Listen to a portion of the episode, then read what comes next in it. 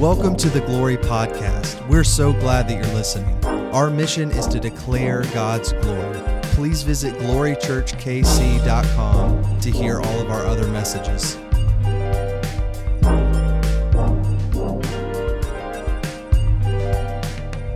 Well, church, maybe you are here for the first time stepping in. Maybe you've been with us for the whole series, but we have been um, spending some time in the book of Genesis for the past seven weeks. Um, and it has been. It has been a godsend for our church. I feel like it's been really amazing. We've been diving into the life of Joseph, and not Jesus' dad, Joseph, but the Joseph of the Old Testament. And uh, this morning, honestly, as we were planning it, this was going to be the end of our series. But, you know, I'm going to carry it on into next week when we have our uh, at home service. Those of you who are maybe traveling for Christmas, wake up the 26th and on Glory Online on, a, on Facebook. You can tune us in on, on our website. You can tune in to the service. I'm really excited. Uh, it's Glory at Home, all right? I'm really pumped for that. But I'm actually going to end the series in a way next week. Um, and then Joseph will continue us into 2022. Don't you worry. Um, God is just, He has hit me hard with this. But so we're ending next week with the blessings because Joseph's dad. Um, speaks a blessing over each of his kids. Some of them are a little curse, and, and you're like, Dad, I don't want that one. Um, but others are a blessing. And so we're going to dive into the blessing that he spoke. And I, I really, like, I'm going to use it in a way to look forward to 2022. So I'm really excited for that. But this morning, maybe you've come in and you're like, I don't know who Joseph is. I don't know who he is on the stage. My name is Greg McKinney. My wife and I are the lead pastors here at Glory Church. And uh, Joseph, don't worry. You don't have to know anything about him in order to sit with us today um, because I am going to do a little bit of a backstory that will catch catch us up. Uh, Joseph, maybe you will you'll fit in with, with him in this way. His family was a hot mess. Anyone else like grew up in a hot mess family? Don't worry, you don't have to raise your hand, but I'm, i mean I'm there with you. Um, hot mess family, so much so that his brothers, his older ten brothers, sold him off into slavery. They were jealous, they were angry, they were bitter. Their dad loved him more. He, he showed favoritism, which is not a good thing if you're a parent in the room don't do that all right um, but he they showed they sold him off into slavery as a slave and then he was purchased by a rich man um, quickly elevated to the second in the household. Uh, if you remember the Potiphar, then Potiphar's wife was like, "Ooh, Joseph looks nice," and she she tried to to get him uh, to, to to come over to her many times, right? Finally, the last time uh, she decided he is not going to do anything, so I'm going to punish him for it. And so she lies to her husband. He gets thrown in prison, and there he waits for a little over two years. And then finally, Pharaoh dreams a dream um, a fun, fun fact to those of you who, who like these fun facts. Um, fun fact I was like, how old is Pharaoh? I really wanted to know this. So I researched this, found out Pharaoh was 30 years old. No, 33 years old when he met Joseph in prison, and Joseph was 30. And so Joseph is th- just three years younger than Pharaoh at this point. He is a young man, though. Pharaoh, 33, is young to be leading a whole group of people, let alone then say, hey, 30 year old, can you take over with me? And so there's a lot going on. And, and then Pharaoh dreams these scary dreams. If you remember, seven years of blessing in the land, harvest would be nice, and then seven years of famine. And so, tracking with us over the, the sermons, we, there was a week where Dalton spoke, which was phenomenal, where, about Pharaoh's dream. There was a week afterwards where you saw the famine was struck. Gabby spoke into that. And for the first time, you see Joseph's brothers coming back to him. He is now, uh, he is in charge of the storehouse of grain. He is literally heading, heading up Egypt, and his brothers come. If you remember last week, I'm like, do you remember me saying, What do you do when you meet the people that you thought you would never see again in the most awkward of situations? Anyone ever run into like an ex at Target and you're like, ah? Or you, are a waiter and you literally have to wait on their table and you're like, I can't do it. All right. The worst part is like uh, they didn't even recognize him. And so now he has to open up these blessings for his family. But if you remember last week, I don't want to spoil it, but he wanted to know are they capable of receiving the grace that I have for them? And so last week I told you many times it's not that God doesn't have grace for you, it's is your heart capable of receiving the grace that he actually has? Or is guilt weighing you down? Eh, have you, are you stuck in the shame of yesterday and you're not even realizing today? Are you still defining it all by what was? And so then we see this time where a man steps up. I don't want to ruin it for you. All right, you're going to have to listen to last week's message on your own. A man steps up and does the unthinkable, sacrifices his life, one of his brothers, and that's where we ended last week's message. This week, we see this like bum, bum, bum, chapter 45 of Genesis, and it starts off. I just didn't even want to. I didn't even want to like mouth this out or try to teach it without just reading it. I'm not paraphrasing this. Chapter 45 starts and it says, Then Joseph could no longer control himself. One of his older brothers are down at his feet literally sacrificing his life. And he says, he couldn't control himself. And he cried out, Send everyone away from me. And so no one stayed with Joseph when Joseph made himself known to his brothers. And it says he wept so loudly that the Egyptians heard it. And the household of Pharaoh heard it. And Joseph said to his brothers, I am Joseph. Is my father still alive? But his brothers could not answer him. They were like, What? They were dismayed that, that they were in his presence. And so his, Joseph said to his brothers again, Come closer to me. And it says they came closer, and he said, I'm your brother, Joseph, whom you sold into Egypt. And now don't be distressed. Like, can you imagine the terror on their face as, hey, I'm Joseph? It's clicking. Oh, the one we threw into a pit. Oh, the one who was screaming in terror as we walked away trying to drown it out by our laughs. Like, oh, that Joseph, who we told dad was dead, and we saw dad for years weep and mourn. That Joseph, oh. And he says, Don't be distressed or angry with yourselves because you sold me here, for God sent me before you to preserve life. And it continues. He says, For the famine, it has been going on for two years, and Joseph knows, right? There's five years more in which there will be no plowing nor harvest, and God sent me before you. He sent me before you to preserve for you a remnant on earth and to keep alive for you many survivors. We'll hear soon enough, he says, what the enemy meant, right? What you meant, what all the haters, all of the hatred, all of the betrayal, what that meant for harm, my God intended for good. And he made it for good, not just for my life, but literally God's people were able to survive because of Joseph. It's just this powerful thing. And it says, He made me the father, a father to Pharaoh and a lord of all the house and a ruler over the land of Egypt. The reason I looked at Pharaoh's age is because this. He made me a father to Pharaoh, it says. Pharaoh was older than him. But Joseph, this word father means adoptive father. Just a little nerdy on you. Uh, I'm really excited. I already told you the, the theme that I have for 2022 as our church is the word family. This whole last section of Genesis is covered with this theme of adoption. But Pharaoh being adopted by Joseph, Joseph uh, adopting Egypt and taking care of it, Joseph's family coming, there's adoption throughout. And so, like, I'm really excited because what we've been given as a spirit of adoption, which is the opposite of a spirit of bondage, slavery, fear, and so instead of fear, we result in praise. And it's, it's, so I'm really excited for that. That's all I got for you for that. But Pharaoh he, he made him the father over and was ruling over everyone. And so he says, Hurry, go up and get my father. Now, the rest is history. And we'll get, we'll get to the why I'm telling you this, but, but Pharaoh get, results in, revolts in excitement. Like Joseph's family is here. Call everyone, get the wagons. And Joseph's just thinking, Get my father. But Pharaoh's thinking, Get the family because they're my family now. It's this beautiful picture. And so they send every one of Joseph's brothers goes home with a wagon to carry their whole family back.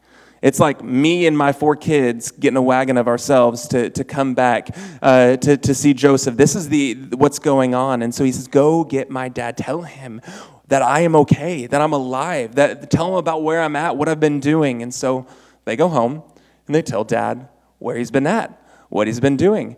The dad was like, Are you my Joseph is alive? please like let me go to him. And as he's walking has this beautiful thing like if you want to read it's chapter 46 read it this week. This beautiful time while, while jacob the dad is on the way back. Jacob has a dream and the lord meets him and speaks to him and tells him all these crazy things beautiful things. But what i love is he says you will see your son and your son will be the one who shuts your eyes some of you get that you will die in the presence of your son son, and he will be the one to shut your eyes. And Jacob's just like, My God, you've been with me. Like you see me. I get to see my boy again. Yeah, like I get to die with him. It's this beautiful picture. It's beautiful. And so he goes and he gets to see his son, and it's this powerful thing. But as we get into this, like what's about to happen is the people of Israel will come to Pharaoh. Pharaoh will result, like revolt in excitement, give them the best of the land, and Israel will have a multitude of people there. In fact, do you remember the whole let my people go Pharaoh story of like Israel became as much as the what, what did they say like the the the ants or the, the they're like everywhere like cockroaches that's what the Egyptians started calling them. It's because they blew up because God gave them fair, uh, favor by this Pharaoh.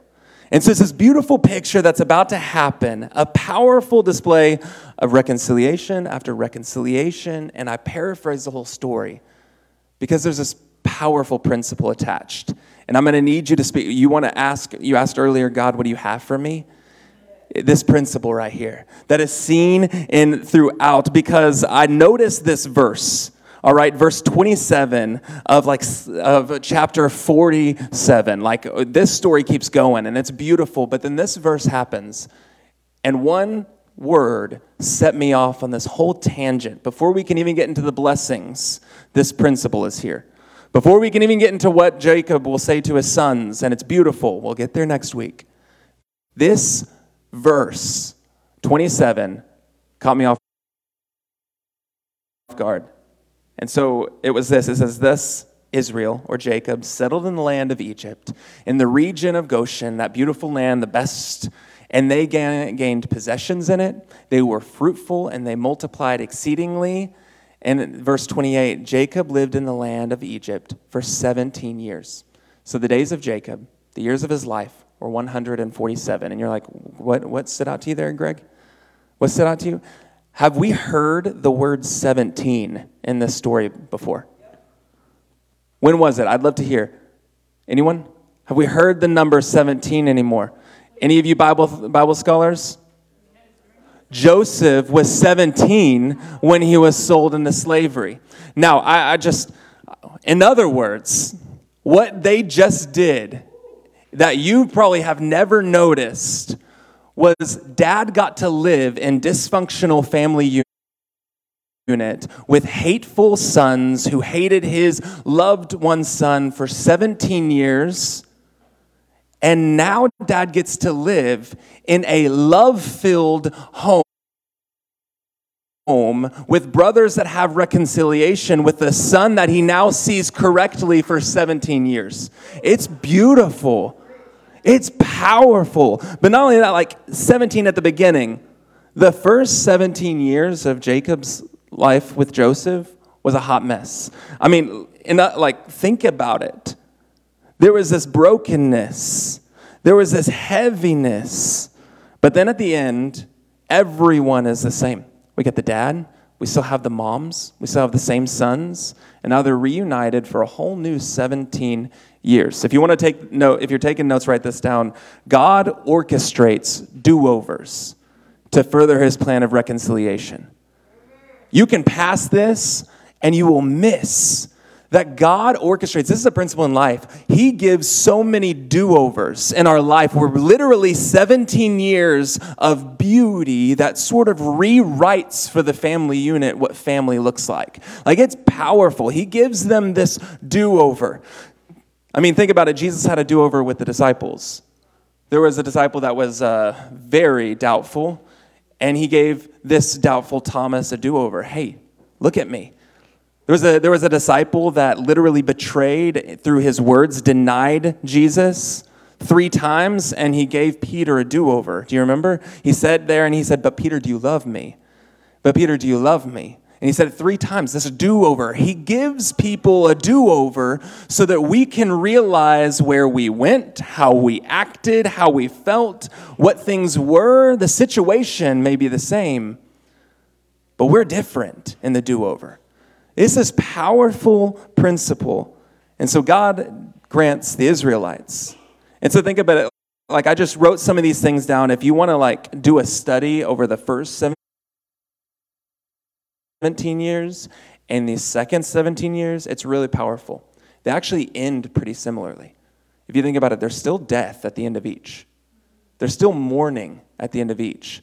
But one ends in slavery and the other with freedom and it's beautiful. I mean, think about it. It's those 17 years, like he has the opportunity now to rewrite it. The siblings, they have 17 years to now rewrite and stand apart from those 17 years.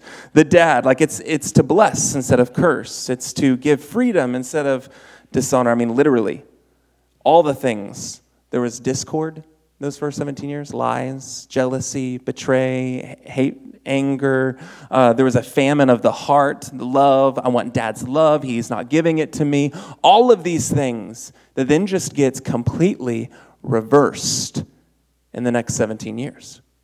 Where it ends with mourning, where it ends with betrayal and sadness and slavery. And then the next one will end with mourning, sadness, death, but freedom. It's so beautiful. Now they get to do it over.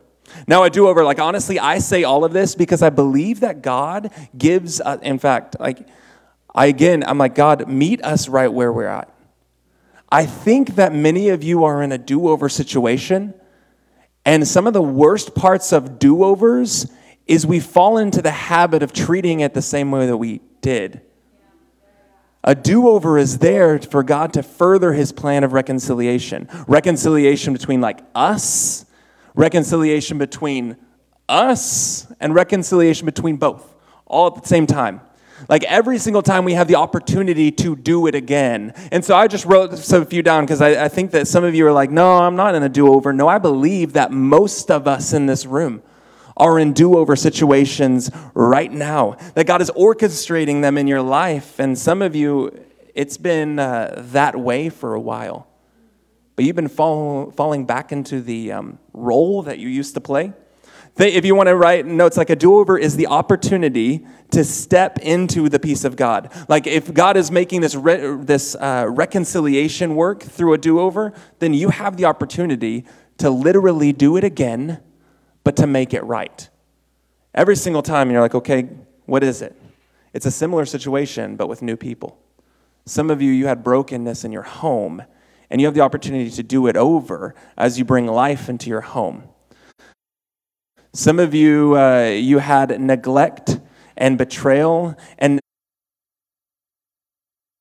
sometimes God allows neglect and betrayal again for you to respond differently in it and find healing through it. A do over happens, it's a similar situation, sometimes different people.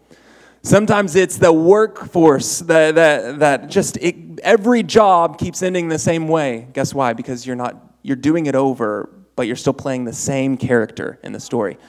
No, like allow the do-over to have God's reconciliation in it. Like we he uses these all the time. Have you ever said I'm just in the same place again. Sometimes it's the opportunity to parent in a better way than you were parented. You have a do over. You have that same strong willed child that you were, and you can do it over. I'm going to treat them in the way that they need. It's a do over. Sometimes it's a relational tension in, in your adult uh, relationships. Uh, do it over. Or, honestly, some of you who are married, you, you get so frustrated that they keep doing the same thing. God's like, I know they're doing the same thing, but you are still reacting in the same way. This is a do it, do it over so that you can respond differently.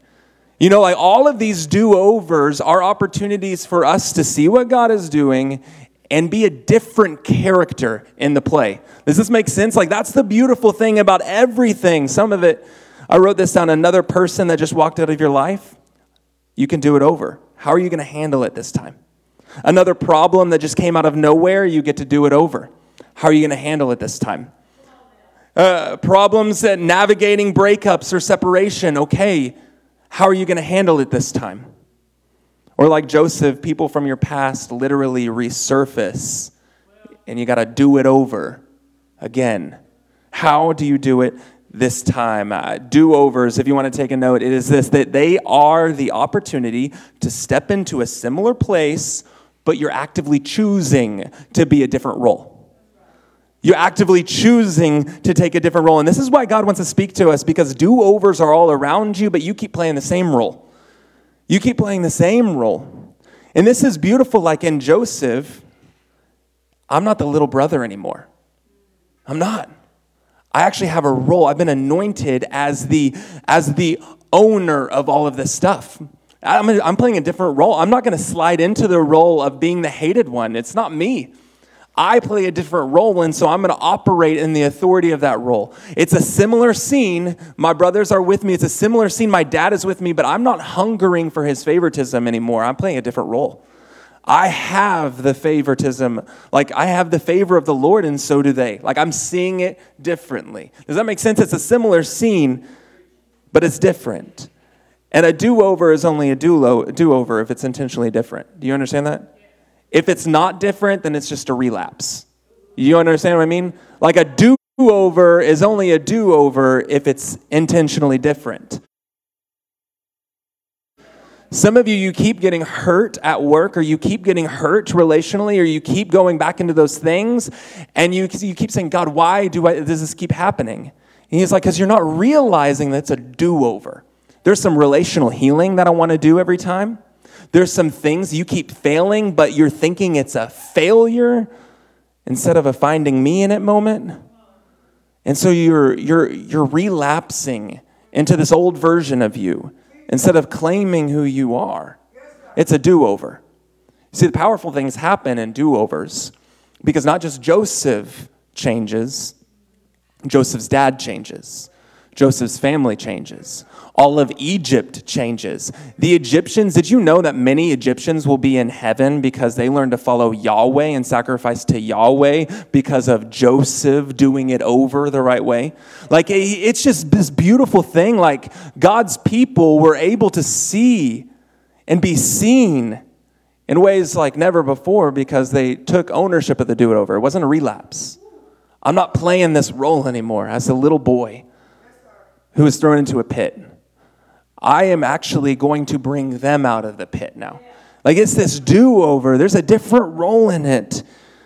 But I will tell you, like, some of this is, some of you are going to have to say, I'm going to stop playing the victim this time.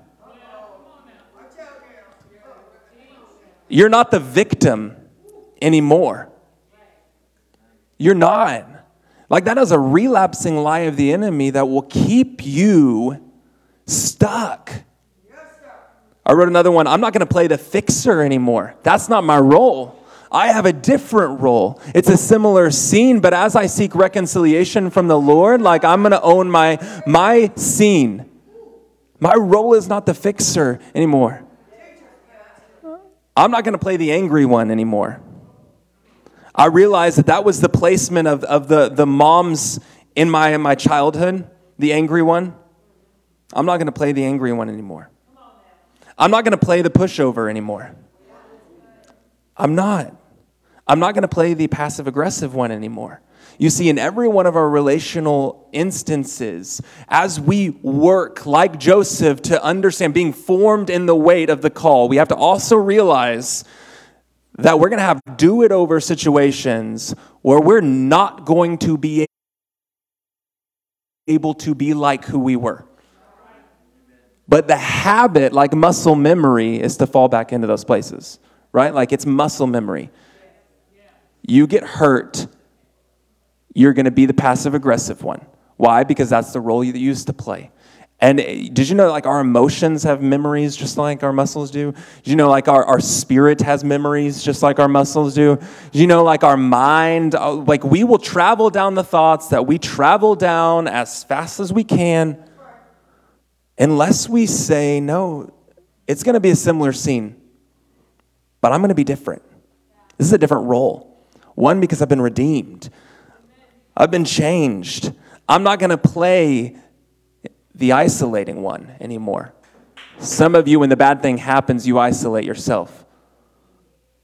I'm not going to play that role. It's interesting when it comes to Joseph, like, I. It's one thing, like I've loved the story of Joseph. He is a man who has integrity. It's one thing to be integritous when you're dealing with new hard situations, right? It's another thing then, like literally, it's a whole other thing to remain faithful and steady when you are face to face with the reality of your past wounds. That is when it's a do over, is when you are face to face with the reality of your past wounds. It was easy for him, and, and not easier. It, sorry, Joseph, if you're listening to this, you know, up in heaven. It was hard, obviously, to be thrown into a pit. It was hard, obviously, to be thrown into prison, to be forgotten, all of those things, but it's a whole nother level of faith and steadiness and obedience when you have to come face to face with your past wounds. When you have to like come face to face, and that is when the do over begins. That's when a do over begins. Like these aren't just memories from the past, these are people. These aren't just like memories from the past, like those are those are fears that are real. Those are real abandonments. Those are neglects. Those are worries. Those are real life people connected with my literal wounds. And some of you, like, you have opportunities to do it over. Have you ever met the people who look like people that have hurt you? And you all of a sudden are ready they haven't even done anything yet, but you're all of a sudden ready to respond to them in the way that you responded to them, right? No, this is an opportunity to do it over. When that happens, you probably need some reconciliation with them because this person is now springing up. It's not that person doing it, it's your heart doing it. You have the opportunity to do it over, to play a different role in this. And I get that, like, I'm there. But the only way we can do it over is by the Lord, is by His leading, His healing, His change. I mean, wounds can only be healed uh, by Him, right? We're, we're doing this Advent study with my children. We do it every year, but like literally by his wounds, we read this last night with our kids, we are healed. We can't find relational healing the story of Joseph would go nowhere if it was not for the Messiah that would come. And so, like, you're going to always relapse unless you're healed by his wounds. And so I just want to speak that, like, that's just a, a, little, a little thing. But it was hard because the second set of, of 17 years still had issues. The famine still continued. In fact, like you can see multiple times where the brothers wanted to play back into their role. Like if you want to do some, some studying, like highlight this week from 45, 46, 47, 48, 49. All of those chapters, you can highlight dozens of times where the brothers try to play back in their role. But Joseph not only shows that he's in a different one, but he pulls them out of it every time. It's so beautiful. Like it's really powerful. The dad plays into his own role you're going to read this, this beautiful story, if you read it this week, where the dad blesses Joseph's sons. It's just powerful. Like, the dad's like, I didn't even get to be there when your sons were born. The dad's feeling the weight of this. I didn't even know that you were alive. So, the sons that were born when I wasn't there, I'm going to give them the inheritance as if they're my own kids. I'm going to adopt them. They're going to get Israelite inheritance. Even though they were born in Egypt to a, an Egyptian woman, they're going to get Israelite inheritance. And so it's this beautiful thing. But when he does that, guess what the dad does? Joseph brings him the sons to bless, and the, the father switches his arms around to where the right hand doesn't go to the older son, it goes to the younger son. Why? Because this guy's living in a past wound still, and Jacob plays in his old role. Where Jacob, if you know the story, he was second born and he fought for the birthright of his brother. He lied for it. He lied for it. And so still he wants to bless the younger one over the over the older one. And the, and Joseph literally says, "No. You bless my son more." The older one, why are you doing that? And still dads do what dads do. So he still blesses the one that he wants to bless. But Joseph calls him out. He's like, "I'm not going to play that role anymore. Where you get it wrong. Like eh, we're going to stand, we're setting something new." And so it's this powerful thing. You'll see it over and over the sons, the, the dad trying to play a different role. Trying to play that same old, same old. But Joseph's like, no, we're different. Another way that you can say this is this time we are going to live with a different script. This time we are going to live with a different script. Like a, a different one. I, am I'm, I'm going to flip that script on. And did you realize that, like, uh, there's a father of lies and there's an author of life? Both have a book of their own, a playbook of their own. There's the father of lies and there is the author of life. Both have a script, and whether you think it or not, your words are not apart from one of those two. it's just not going to happen. You're either going to fall in line with the script of the father of lies, or you are going to go into the script of the author of life. You're not going to speak anything new. I'm just, you're not, sadly. Uh, some of you are like fours in the Enneagram or whatever, and you're like, I'm creative. I'm going to speak something new. I'm like, no, sorry, you're not. God, God's the creator of all things. You can bring it to creation. It's beautiful.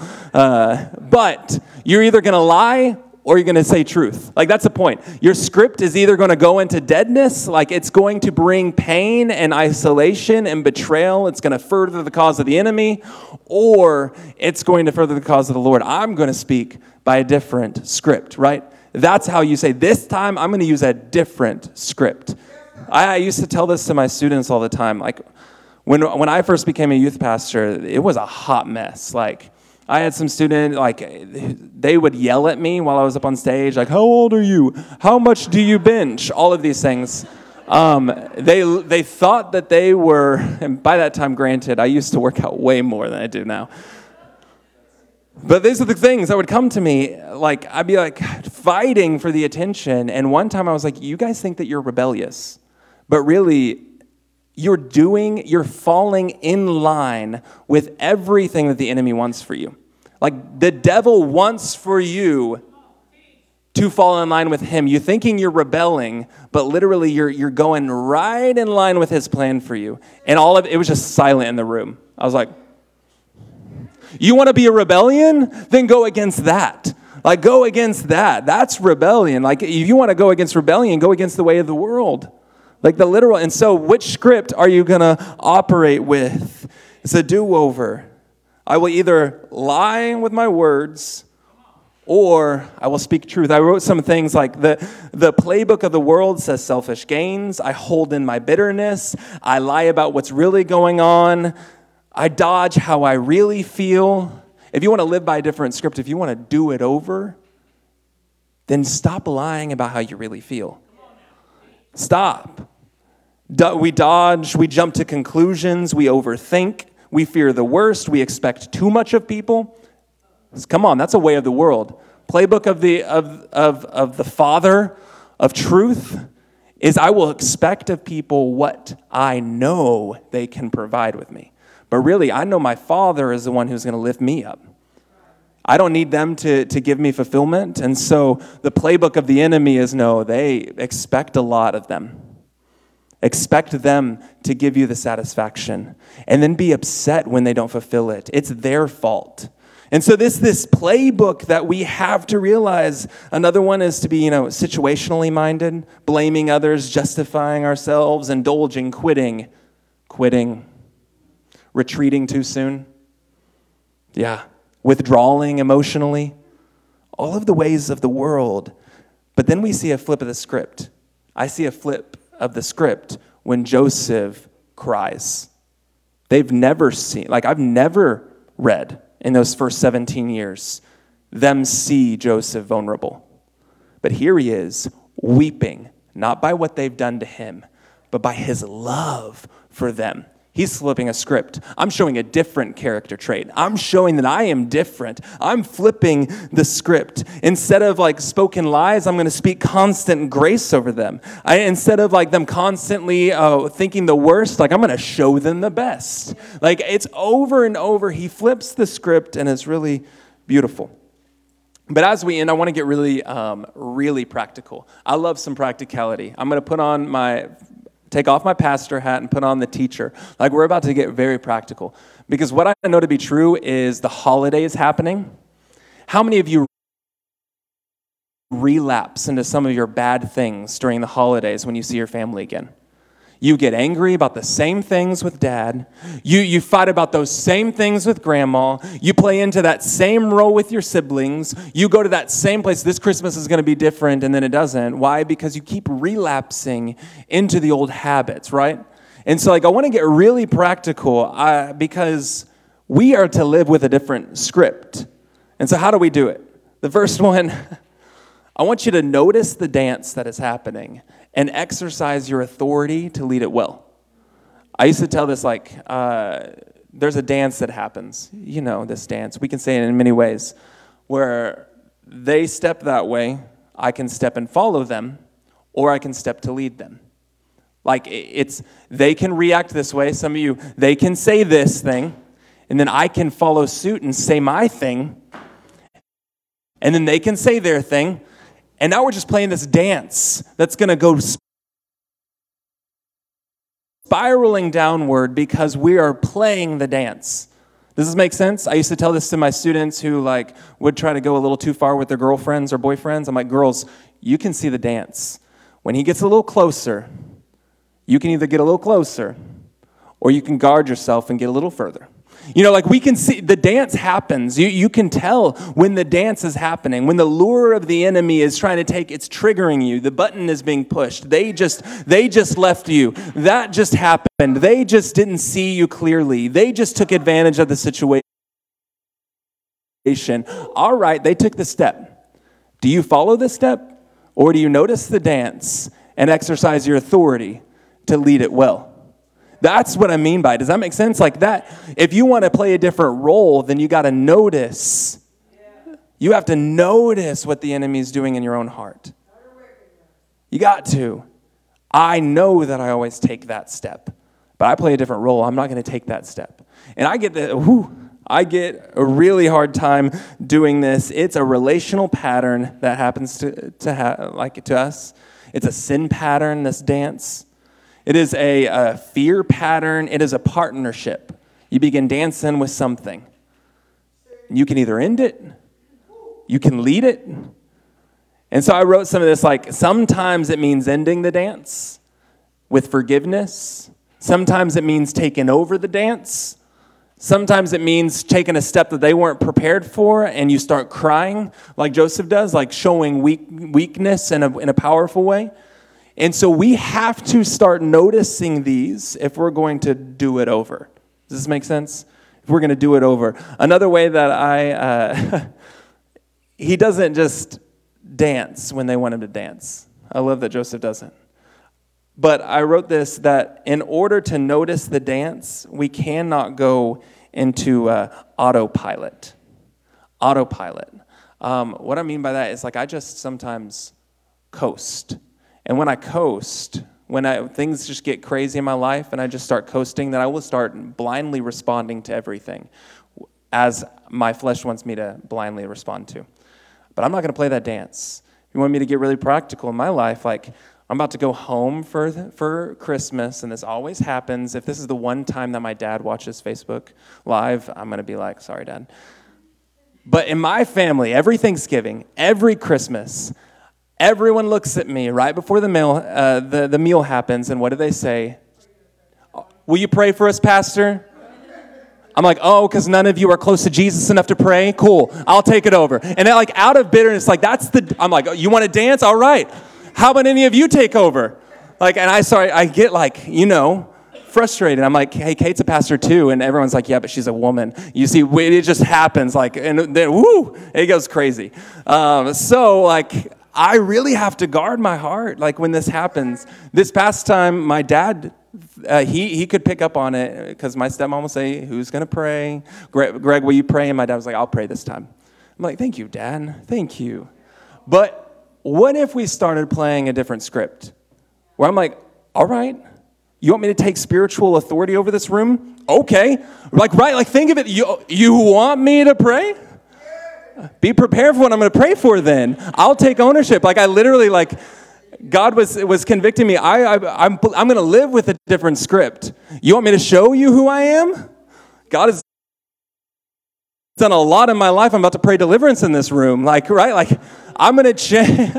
and so I think we've got to start realizing that we're not the little people doing the dance that we always danced.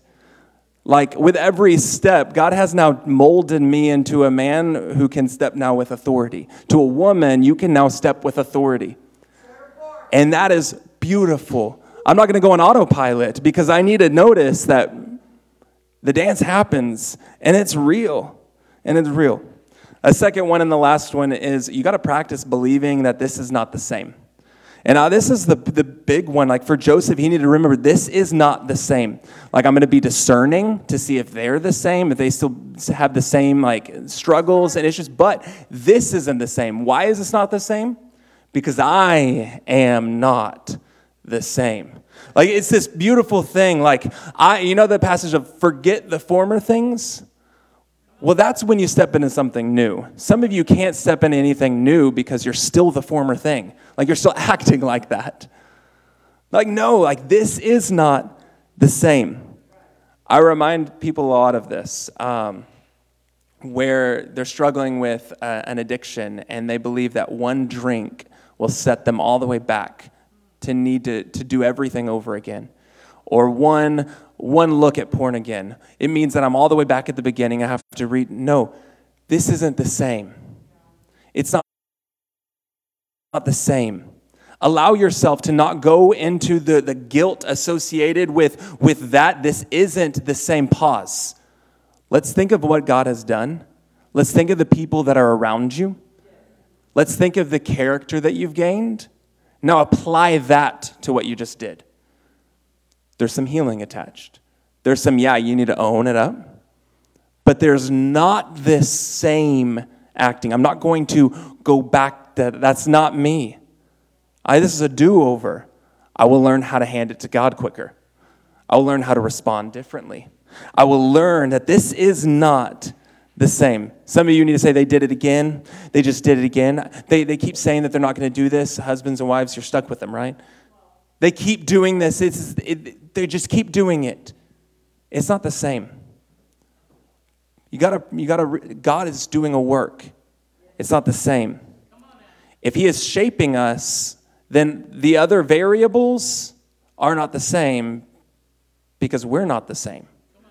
And so it's this huge thing. Like, I, I, really wrote this down. The enemy wants to blind us of the variables that are different because they are the only tools needed. If you want to put that up, they are the only tools needed to step forward. The enemy wants us. Can you put that up for me, Brandon? Uh, the enemy wants us to be blinded of the, of, the, of the variables that are different. Think about the things that are different in Joseph's life at this point. One, he's had 22 years of trusting the Lord in crappy situations that has shaped him. He has had promises of the Lord where the Lord said, I will be with you. I have covered you. My steadfast love is with you. Whether no one else is with you, I am. He's had, those are variables that were not there before. Like all of these eh, things, all of the tools that he's gained, the tools. If he goes back into the situation void of those, then he's going to miss that they're the very way to get out of it. And so let me make it practical for you guys. You're going to go back home. You're going to go see family. You're going to be with siblings. You're going to continue your workplace. Can we own the fact that there are variables that God is doing that have shifted us, changed us? And so I'm not going to play back into that role because what He has done is actually the very tool needed for me to move forward. And so I'm not going to forget it when I engage in this. This is different. And I'll speak something over you like, Many of you have relational pains from the past that I believe God is wanting to use Glory Church to do it, provide a do over with. And what I mean by that is, do you realize that you have people around you who want to walk life with you? That when they're sleeping in and they forget you, it's a do over for you to respond and realize, like, oh, they still love me. This is real love.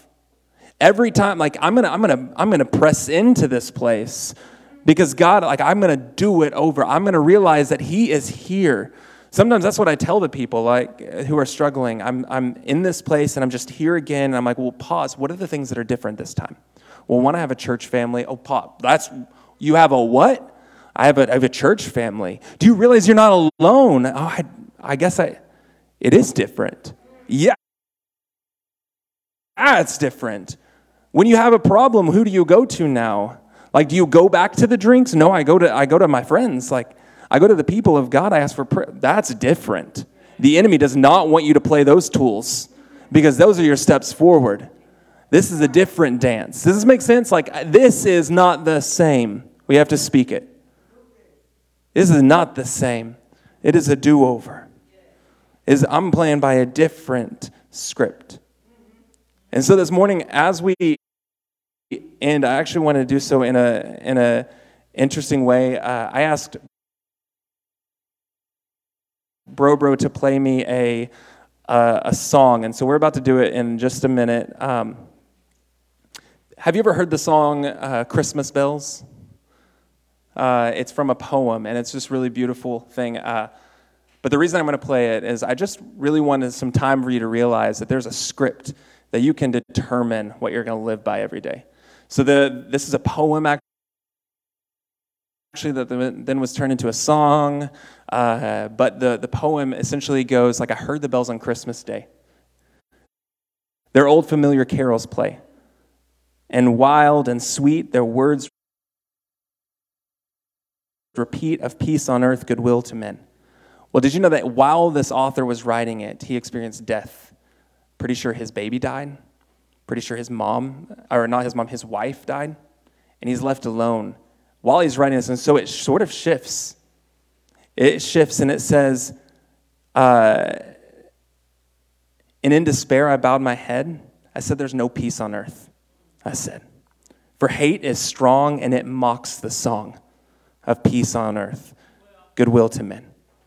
You see the script that he's wanting to play?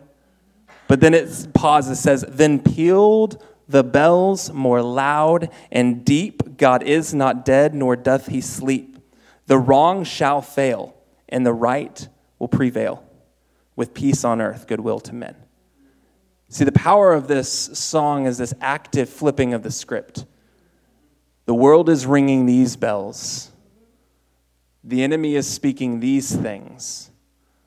But the script that I operate with is of peace on earth, goodwill to men. So you play. Thanks for listening to the Glory Podcast. For more information about this message or Glory Church, please visit glorychurchkc.com.